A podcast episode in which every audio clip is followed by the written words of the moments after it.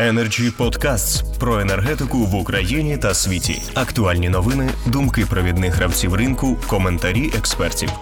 Energy Podcasts. то я прошу Юлію Кошель взяти слово. Вона директорка ТОВ Сан Енерджі енергетичної групи EDS. Прошу, пані Юлію. А, Добрый день. Хочу сказать в первую очередь спасибо большое, что пригласили меня на эту конференцию. А, Также хочу сообщить а, про то, что я выступаю от лица производителя непосредственно, то есть высказываю мнение, которое, думаю, поддержат все остальные производители электроэнергии из альтернативных источников. То есть э, как это выглядит с нашей точки зрения.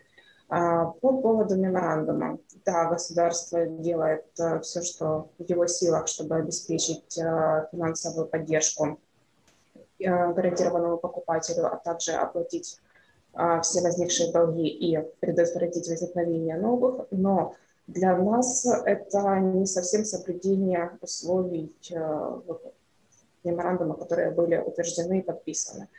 А, Государство обещало, что погасит э, 40% задолженности до конца 2020 года, э, но в 2020 году не было вообще никаких поступлений. В 2021 году мы получили всего лишь э, чуть больше, чем 25% от задолженности. А, Хотя было указано, что 40%, повторю, до конца 2020 года и по 15% погашения задолженности ежеквартально в течение 2021 года. А, По остальным а, пунктам меморандума а, мы его приняли, мы выполняем все его условия, то есть приняли понижение зеленого тарифа, а, выполняем все команды НЭК «Укрэнерго» на ограничения, ко- которые связаны и с оперативной безопасностью, а также а, с уменьшением нагрузки на сеть.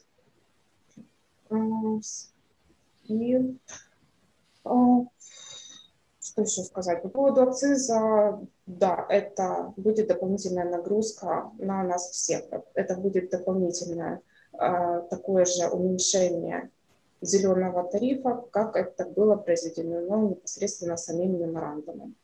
Ну, если у вас будут какие-то вопросы, то я буду рада ответить на них.